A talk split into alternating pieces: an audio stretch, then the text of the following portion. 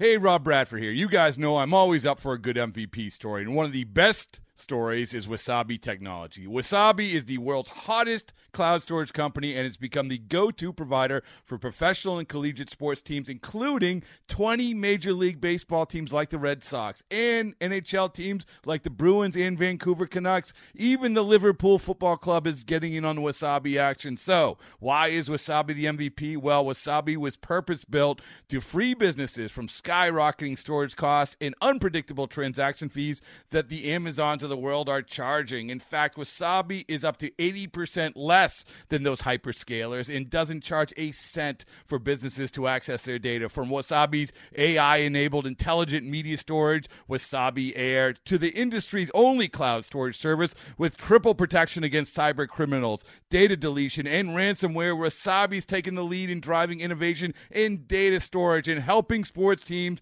to unleash the power of their data. Wasabi, another Boston based championship team.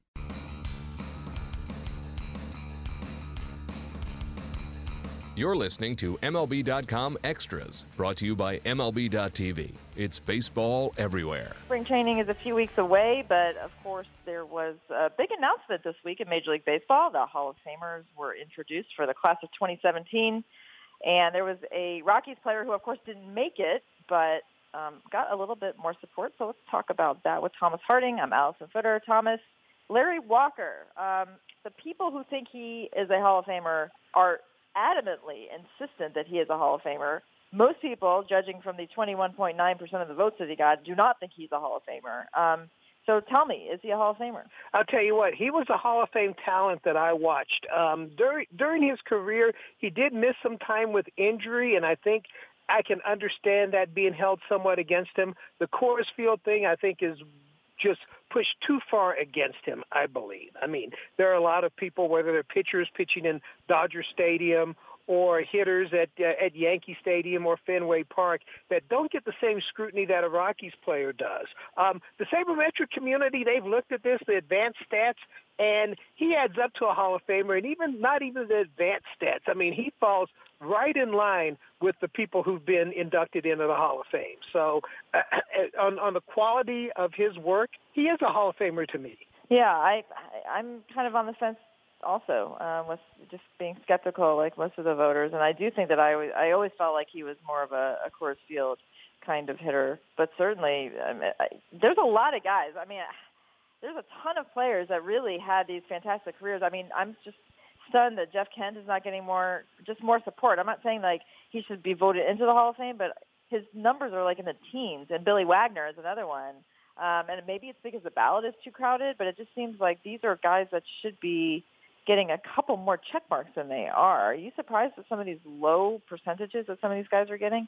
I don't know that I'm completely surprised because whenever surefire Hall of Famers go onto the ballot, a lot of those players that people are think about that people think about tend to drop. When Pudge Rodriguez, for example, went on the ballot, a lot of guys weren't um, going to get votes because people are like, we've got to get Pudge on there. And I think when late in Tim Raines' time. I mean, you know, Tim Raines, what it was his last chance. People, we're going to vote Tim Tim Raines, and these players that people need to look at and say Hall of Famer, not a Hall of Famer. I think those are the guys who are hurt by it.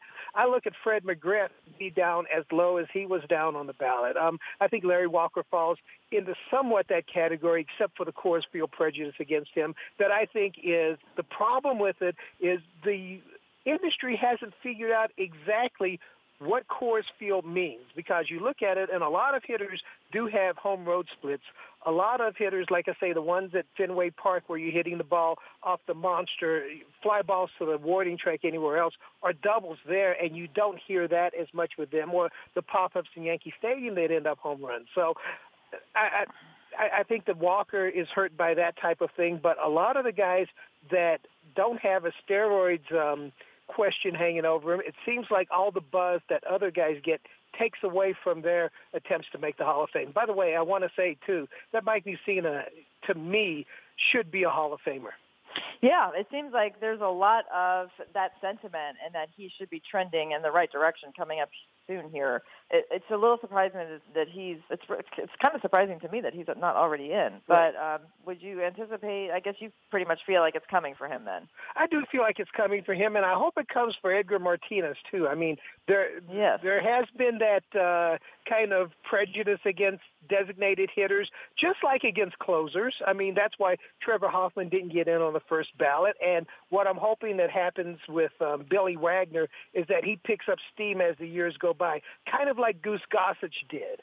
I don't. I, I hope it's not like Lee Smith, where Lee Smith not only did he have a whole lot of saves, but he had a lot of two inning saves that, that other guys just don't have, and he's got no steam whatsoever. So what I'm hoping is that as the um, years go by, Billy Wagner, who's from Virginia, not far from where I grew up in West Virginia. So you know, he's kind of a homeboy mm-hmm. to me.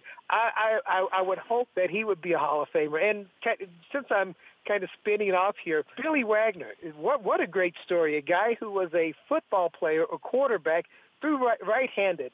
Broke his arm and taught himself to throw left-handed and became one of the greatest closers ever. I know. He not only did he break his arm, he broke his arm like twice in the same wow. spot, and the same kid broke it and uh and after that second time he said okay that's it. I'm gonna and yeah most people might be able to like learn how to write with their left hand possibly maybe throw a ball with their left hand. He ends up being able to teach himself how to throw 100 miles an hour to a pinpoint target that's the size of a quarter. Mind boggling and he said he can't even write. He can't pick up a pencil with his left hand. He can't do anything except throw wow. a baseball with his left hand that's insane. It's amazing. Either that that is an amazing story that late in life. Like there are the the players who um, write and do everything left-handed and also throw right-handed. Brooks Robinson being chief among those. If you see Brooks Robinson at an autograph show, he's signing everything left-handed. He did everything left-handed except for throw a baseball. And that that had something to do, I believe, with his great glove hand. Yeah, Craig Biggio also another guy that writes left-handed. And um, wow. Yeah, I don't understand. I don't.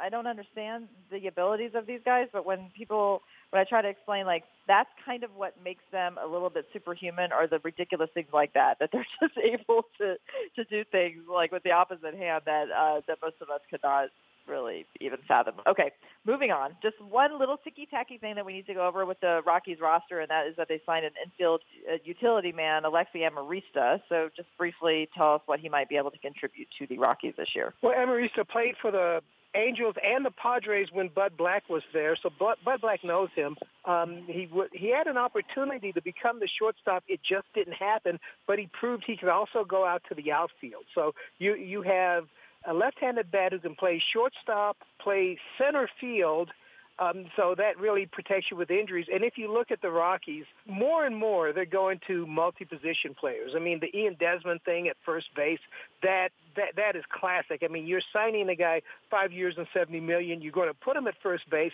Who knows what'll happen over the life of that contract? He could be in the middle of the infield or somewhere in the outfield by the end of it. So Amarista gives you another guy that can play multiple positions, and I know that's important to the general manager Jeff Bridich. The other thing with him too is the Rockies have tended not to have that speedster on the bench. Not since Eric Young Jr. was on that team have they had a guy that you could go to late in a game where you really need that base runner. So it could work out that way. With the Rockies, they have to have multi-position players because they tend to carry one more pitcher than other teams. So we'll see how it works. Now, Amarista has not hit really over the course of his career, and uh, when you talk to the people back in Venezuela where he's from, he's hit 300 most years in that league, and they say there is power there. It hasn't translated to the majors. It was there a little bit in the minors, so uh, maybe this will be an attempt, uh, a, a good chance for him to find the offensive production that he didn't have in San Diego. Okay, good stuff. All right, Thomas, thank you so much. Talk to you soon.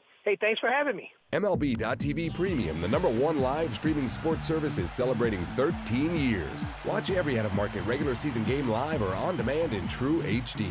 Real time highlights, live look ins, pitch tracking widget, and more. MLB.tv Premium includes a free At Bat 15 subscription. Watch live baseball on over 400 mobile and connected devices. Watch at home, in the office, or on the go every night on every device. Blackout and other restrictions apply. Visit MLB.tv for details. Okay, picture this.